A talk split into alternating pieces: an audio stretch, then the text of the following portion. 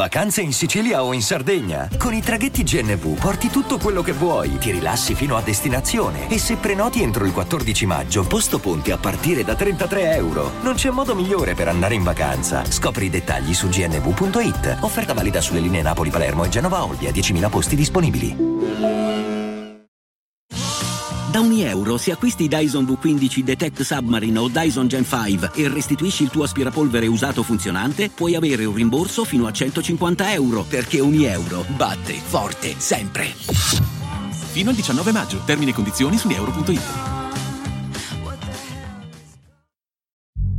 Una mente frammentata. Una leggenda cinematografica. Ed una città che vivrà un vero film dell'orrore. Benvenuti a Direful Tales. Questo è il caso di venerdì 13.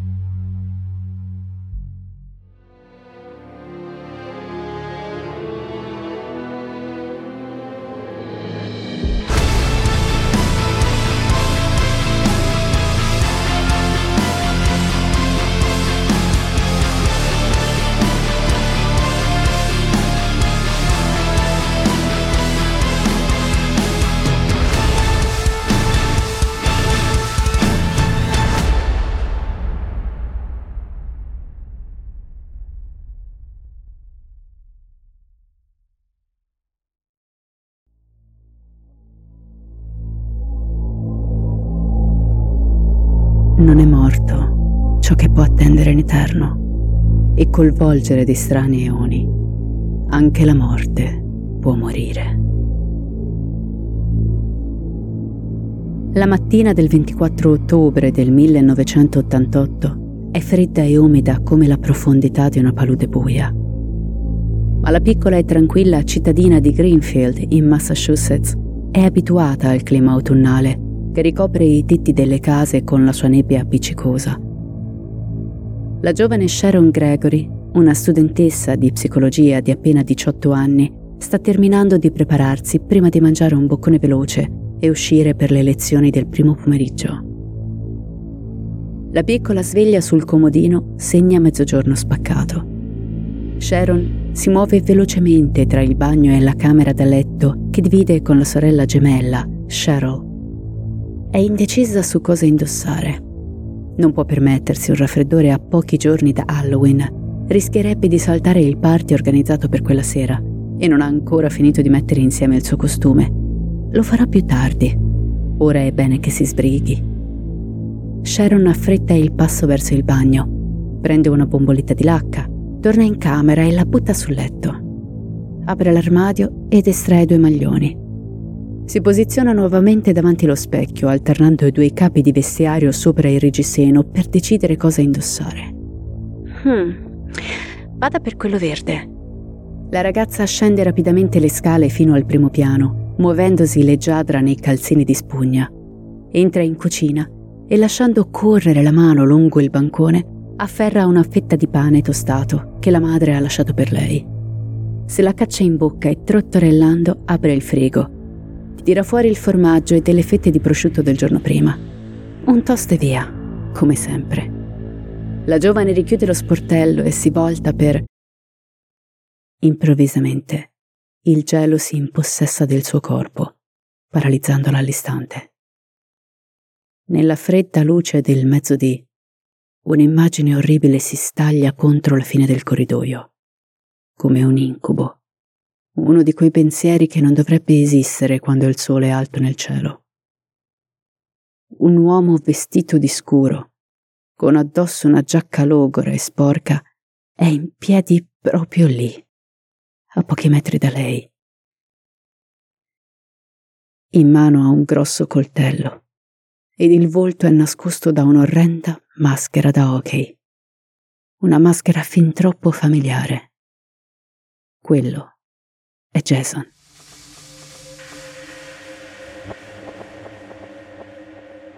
Le luci rosse e blu delle volanti della polizia tagliano la nebbia del primo pomeriggio.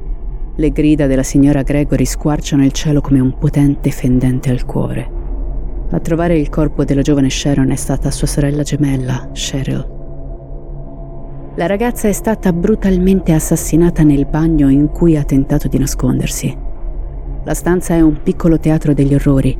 Il carminio brillante inzuppa i riccioli castani della giovane. Il corpo, abbandonato nella vasca da bagno, giace come una bambola di pezza strappata da numerose coltellate alla schiena e al petto. La gola tagliata con un singolo colpo. La scia di sangue che adorna le scale coperte dalla moquette color crema suggerisce che il killer ha aggredito la giovane al piano inferiore. L'ha inseguita su per i gradini e ha forzato la porta del bagno dietro quale Sharon si era nascosta, finendola poi nella vasca da bagno. Sulla piccola cittadina di Greenfield calano le tenebre, e non soltanto quelle che anticipano la notte, ma le tenebre che accompagnano gli incubi, la materia di cui la paura si nutre avidamente. C'è un assassino a piede libero, un mostro che non ha timore di uccidere in pieno giorno che entra nelle case e massacra a sangue freddo chiunque incontri, stanza dopo stanza. E questa notte nessuno andrà a dormire. Il paese veglierà sui propri figli, nella speranza che nessun altro venga ucciso. La polizia cerca di parlare con la gemella della giovane deceduta, Cheryl. La ragazza è sotto shock, ma dice di essere quasi certa Secondo lei, l'orrenda creatura che ha massacrato sua sorella può avere solo un volto, quello di Mark Branch.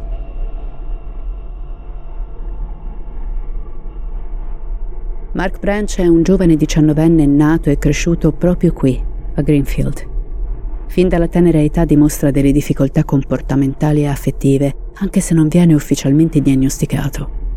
È un bambino che fatica a fare amicizia, molto timido e impacciato. Tende a evidenti esplosioni rabbiose, soprattutto quando non riesce ad esprimere le proprie emozioni, e per questo a scuola è il bersaglio preferito dai bulli. Ma Mark non viene preso di mira solo per il suo essere così introverso, il ragazzino infatti sviluppa una passione, quella per i film horror. Tra i banchi delle medie, Mark non parla d'altro.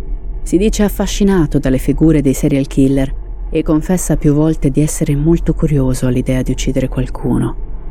Il giovane racconta e disegna spesso le fantasie morbose che il suo cervello partorisce quando si perde nell'istante della distrazione. Persone pugnalate, impiccate, smembrate. Per Mark quelle sono fantasie all'ordine del giorno e non si mette problemi nel raccontarli a chi gli sta vicino, ma nessuno lo prende mai sul serio. Quello è solo il figlio dei Branch. È un ragazzetto strano che sta sempre sulle sue. Niente di importante. Passano gli anni e quando Mark frequenta le superiori, l'idea di uccidere qualcuno non lo ha ancora abbandonato. Un anno, durante la notte di Halloween, il giovane vede in un negozio la maschera da hockey del suo personaggio horror preferito, Jason. Così la compra.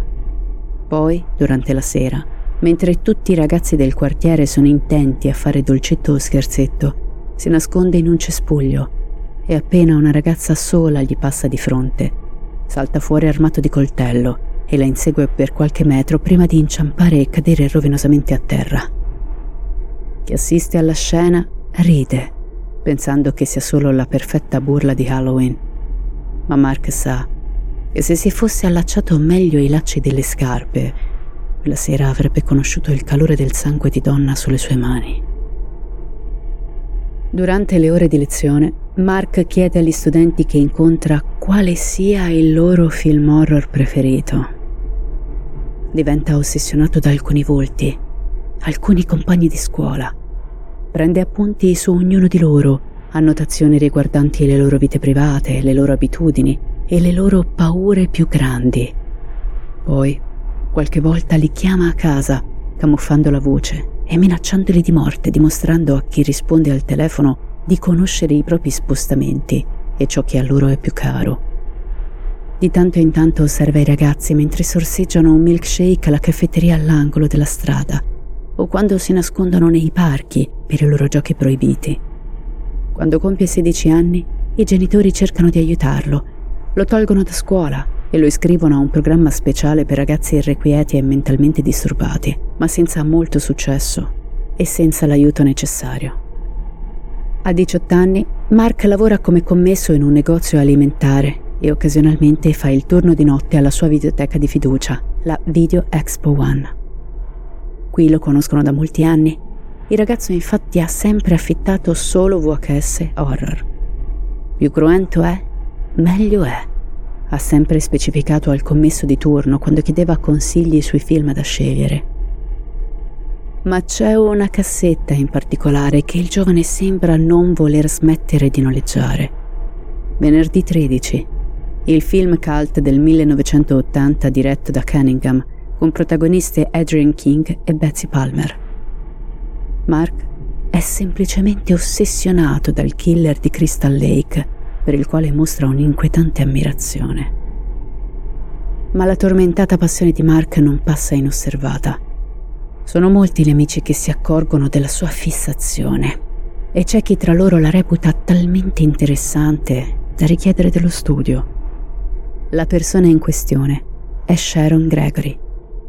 La giovane, insieme alla gemella Cheryl, conosce Mark solo superficialmente. È capitato di ritrovarsi alle stesse serate, invitati da amici in comune, ed è proprio durante questi eventi che Sharon si è accorta della personalità del giovane. La ragazza studia psicologia e a forza di osservare gli atteggiamenti di Mark resta affascinata dai possibili meccanismi della mente del ragazzo. Vuole capire quanto la sua passione per i film horror possa aver delineato la sua personalità deviata e vuole usare questa conoscenza per portare avanti i propri studi accademici. La giovane quindi stila un profilo psicologico su Mark Branch e senza remore glielo mostra, spiegandogli ciò che secondo lei caratterizza i suoi tratti comportamentali. Il giovane resta apparentemente indifferente alla lettura, ma qualcosa nella sua mente frammentata forse ha fatto click. Mark desidera con ogni fibra del suo corpo ottenere quel profilo psicologico. È suo di diritto ed è pronto a tutto pur di ottenerlo. Il 24 ottobre del 1988 Mark Branch si alza di buon'ora. Si mette il costume da Jason, il killer di venerdì 13. Poi prende la maschera da hockey appoggiata sopra lo specchio. La indossa si guarda. È lui. È Jason. E Jason è pronto ad uccidere. Arriva a casa dei Gregory. Lentamente si intrufola all'interno e resta fermo in un angolo ad osservare per qualche minuto la diciottenne Sharon mentre Allegra si prepara ad uscire. Nella mano stringe un grosso coltello che freme all'idea di affondare nella giovane carne della ragazza. Poi lei lo vede. È il segnale. Il gioco è inizio. Sharon grida. Mark la raggiunge con una pugnalata alla schiena. L'adolescente rallenta gridando dal dolore, ma non si ferma. Il terrore le mette forza nelle gambe. Sanguinando corre su per le scale. La mochetta attutisce la rapida corsa dei suoi talloni mentre il killer la insegue con il coltello sollevato.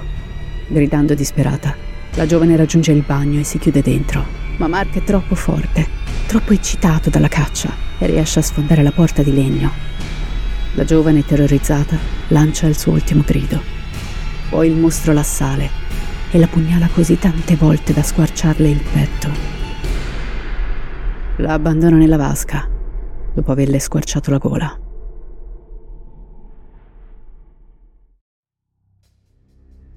La città è in fermento.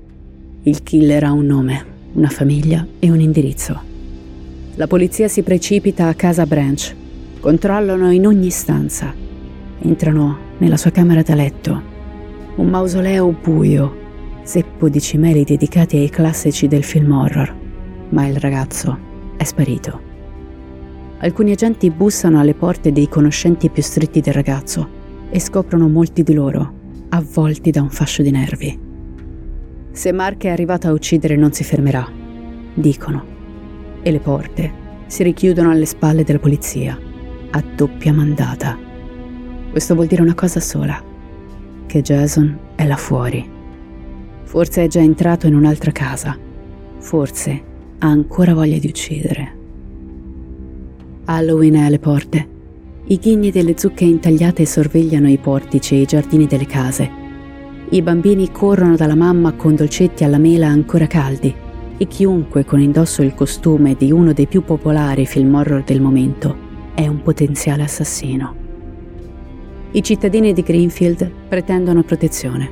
Nessuno è al sicuro. Il sindaco rilascia un comunicato. Tutte le feste di ogni santi sono cancellate. Non portate i vostri figli a fare dolcetto scherzetto. È vietato indossare qualunque oggetto o vestito che ricordi il film di venerdì 13. Restate a casa dopo il tramonto. Non trattenetevi in luoghi isolati. Assicuratevi di aver chiuso bene le porte. Spegnete le luci. Soffiate sulle candele. Non attirate l'attenzione sulle vostre abitazioni. Il cinema cittadino espone un cartello sulla grande porta a vetri all'ingresso. La proiezione del nuovo film Halloween 4, prevista per i prossimi giorni, è cancellata. Un pandemonio in piena regola. Hiring for your small business? If you're not looking for professionals on LinkedIn, you're looking in the wrong place. That's like looking for your car keys in a fish tank.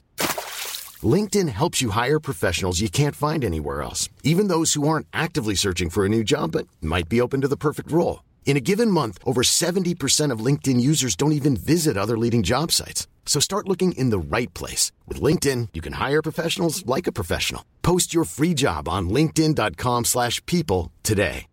Le settimane scivolano via dal calendario come sangue su un vetro. Il giovane assassino sembra essersi volatilizzato nella nebbia. Vengono organizzate ricerche di massa nel tentativo di stanare Mark Branch. E nei bar del paese, dopo il lavoro, nascono gruppi di vigilanti, semplici cittadini che con la scusa di voler cercare il colpevole si incoronano guardie delle strade notturne per poter sfogare i propri desideri di violenza su chi non va loro genio. Il pomeriggio del 28 ottobre, a 15 km dal confine cittadino, viene ritrovata l'auto di Mark gli interni sono sporchi di sangue, ma del killer ancora una volta nessuna traccia. È come l'ombra di un ricordo che lascia qualcosa in giro per ricordarti che esiste, ma poi si perde nuovamente tra i colori sbiaditi della mente. La polizia è a un punto morto. I detective consumano sigarette come caramelle, ma non ci sono indizi su dove si nasconde il giovane. Per quanto ne sanno, potrebbe essere già lontano ad uccidere altrove.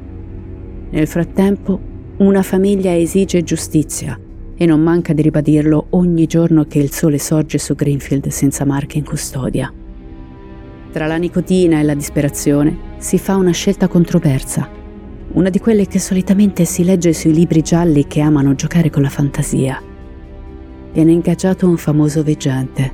Il suo nome è John Monty. I detective ricordano infatti che tempo addietro per la precisione nel 1981, l'uomo predisse in diretta ad una stazione radio che il presidente Ronald Reagan sarebbe stato raggiunto da un proiettile durante un suo discorso. C'è tristezza intorno al presidente Reagan. Sento che gli spareranno nella parte sinistra del corpo dopo un discorso a Washington. Credo che accadrà entro la fine di marzo, ma il presidente sopravviverà. L'uomo al tempo era un semplice imbianchino di 30 anni che si autoproclamava veggente psichico. Eppure, il 30 marzo del 1981, mentre si trovava a Washington per un discorso, Ronald Reagan fu gravemente ferito da uno dei sette colpi di arma da fuoco sparati da John Hinckley, uno squilibrato ossessionato da Jodie Foster, che attentò alla vita del presidente proprio per fare colpo su di lei. I proiettili raggiunsero la parte sinistra del corpo di Reagan, proprio come il sensitivo aveva predetto. L'azzeccata previsione fece guadagnare popolarità all'imbianchino veggente, che con gli anni ha collaborato in diverse investigazioni, aiutando spesso a risolvere i casi. Grazie a questo forte, seppur controverso curriculum, John Monty entra ufficialmente a far parte della squadra anti-killer ed il suo contributo si rivelerà decisivo. Al sensitivo viene mostrata una foto della vittima. L'uomo la chiude tra i palmi per qualche istante. Percepisco violenza. E un nome. Jason. John continua descrivendo flash e immagini confuse, ma dopo alcuni minuti riapre gli occhi e dichiara di sapere esattamente dove andare. Il sensitivo sale in auto con i detective e insieme guidano verso i boschi appena fuori città. Si fermano a pochi chilometri di distanza dal luogo in cui è stata ritrovata l'auto di Mark. John guida gli investigatori nella boscaglia, lungo un sentiero appena visibile con una sicurezza a tratti inquietante. Gli uomini arrivano ad una radura e nel mezzo di essa, come un incubo improvviso, si staglia un vecchio mattatoio abbandonato, soffocato da rovi e alberi nudi e scheletrici. I detective restano sconvolti per qualche istante, ma John gli fa cenno di proseguire, facendo il giro del perimetro, costeggiando i muri umidi e coperti di muschio. Trovano una porta sfondata ed entrano. I due detective estraggono dalla cintura la torcia di servizio e avanzano ad armi alzate nel silenzioso e tetro macello. Il vuoto degli enormi spazi scarni rimbomba nella loro testa, tenendo l'adrenalina a un passo dall'eccesso. Le loro scarpe scricchiolano nell'abisso dove non penetra il sole, interrotto dall'occhio delle torce che si muove con attenzione da muro a muro. I tre raggiungono un'ampia camera e là, dipinti sopra i muri, trovano graffiti di ogni tipo. Ma tra i molti, sono tre che attirano l'attenzione più di qualunque altra cosa. La scritta Benvenuti a Crystal Lake. Poco più avanti, Jason vive.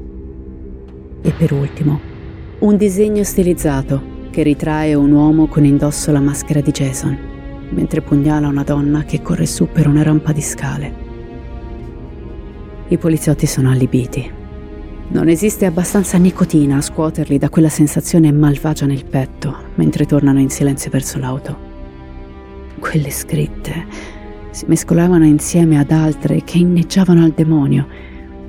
Questi sono gli anni del famoso Satanic Panic in America e in fondo non c'è la certezza che non siano state fatte da qualche ragazzino del luogo. Ma come fa il veggente a conoscere quel posto non essendo di lì? E come può un qualunque civile conoscere il dettaglio delle scale nell'omicidio Gregory? Novembre arriva scalciando i giorni con un freddo più crudele del solito. La città non si è calmata e i vigilanti hanno intensificato le ronde già dalla prima settimana del mese. Il 31 ottobre è passato senza intoppi, ma i cuori dei cittadini sono ancora troppo appesantiti per poter rallentare la presa. Una notte, a chilometri di distanza, John si agita nel letto quasi stesse combattendo contro una selva feroce.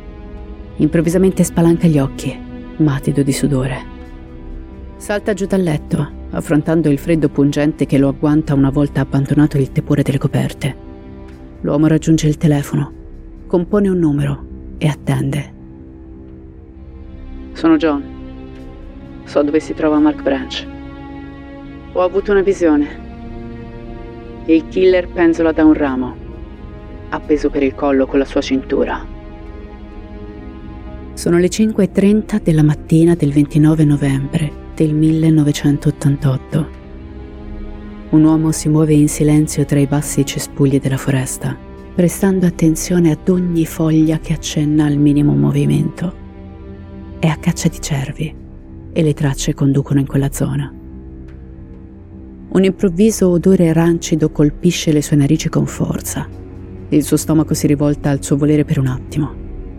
Solleva lo sguardo e nel tiepido chiarore del mattino il cacciatore scopre un corpo in decomposizione mentre penzola da un ramo, appeso per una cintura di cuoio.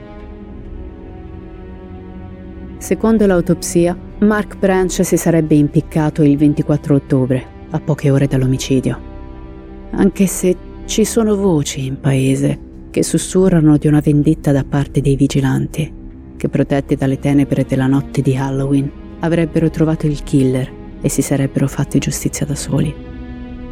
Si dice che Mark indossasse ancora la maschera di Jason quando è stato trovato. Forse la scelta di morire impersonando il suo lato più oscuro, forse l'umiliazione finale dei suoi giudici. Nel 1995 John Monty rilasciò delle dichiarazioni in merito al caso mediatico di O.J. Simpson dicendo che nel giardino dell'abitazione era nascosta un'arma. Incredibile ma vero. Nel 2014, nel giardino della villa, venne ritrovato un coltello a scatto.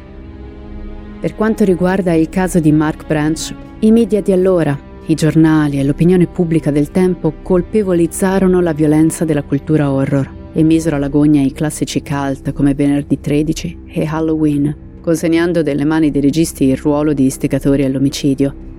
Ma se c'è qualcosa in questo caso che dovrebbe farci riflettere, è la costante indifferenza della società nei confronti dei disturbi mentali.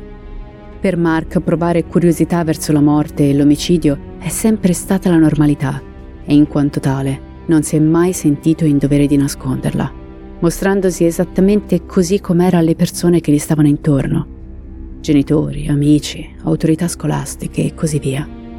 Eppure, per quanto la sua famiglia abbia cercato di aiutarlo nel trovare un supporto adeguato, chi di dovere ha sempre sottovalutato la dimensione del problema. La scuola ha lasciato che il giovane venisse bullizzato per anni e nessuno si è mai interessato a prendere in cura il ragazzo e poter studiare un modo per tenerlo al sicuro, garantendo al contempo la sicurezza di chi lo circondava. Questa storia fa paura da quanto è assurda, perché sembra veramente un film. Uno di quelli, forse anche troppo simili al franchise che ci hanno fatto innamorare. Eppure è realtà. Realtà di come alcuni soggetti inconsapevoli della propria fragilità e pericolosità vengano lasciati a loro stessi. Ancora oggi questo è un problema enorme, del quale ci si interessa solo ed esclusivamente a morte sopraggiunta ed è inconcepibile per me che nel 2023 ancora ci si debba chiedere se la salute mentale valga la pena in materia di fondi e studi. In Italia sono moltissime le famiglie che da sole devono vedersela con figli o parenti affetti da gravi forme di schizofrenia delirante e potenzialmente pericolosa. E per le strade sono altrettanti i soggetti che girano da soli senza avere idea di cosa sia reale o meno. Credo che il vero errore resti questo non è il killer con la maschera sul grande schermo. È ciò che ha lasciato che quel killer nascesse. Anche per oggi abbiamo finito. Io vi ringrazio per la compagnia. Vi ricordo che ci trovate sui social, specialmente su Instagram dove siamo molto più attivi. Vi ricordo anche che abbiamo altri due podcast. Uno è Caro Diario, che è dedicato ai diari dei serial killer, e l'altro è Questo podcast non esiste, un fiction comedy dal sapore vintage in cui parliamo di alieni, paranormale e cospirazioni. Detto questo io vi aspetto al prossimo episodio. Chiudete bene le porte e mi raccomando, restate spaventati. Vacanze in Sicilia o in Sardegna. Con i traghetti GNV viaggi in relax, porti tutto quello che vuoi e ottieni super vantaggi. Col nuovo programma Fedeltà MyGNV accumuli punti viaggiando, ricevi un cashback del 20% e tanti sconti a bordo. Non c'è modo più conveniente per andare in vacanza. Scopri i dettagli su gnv.it.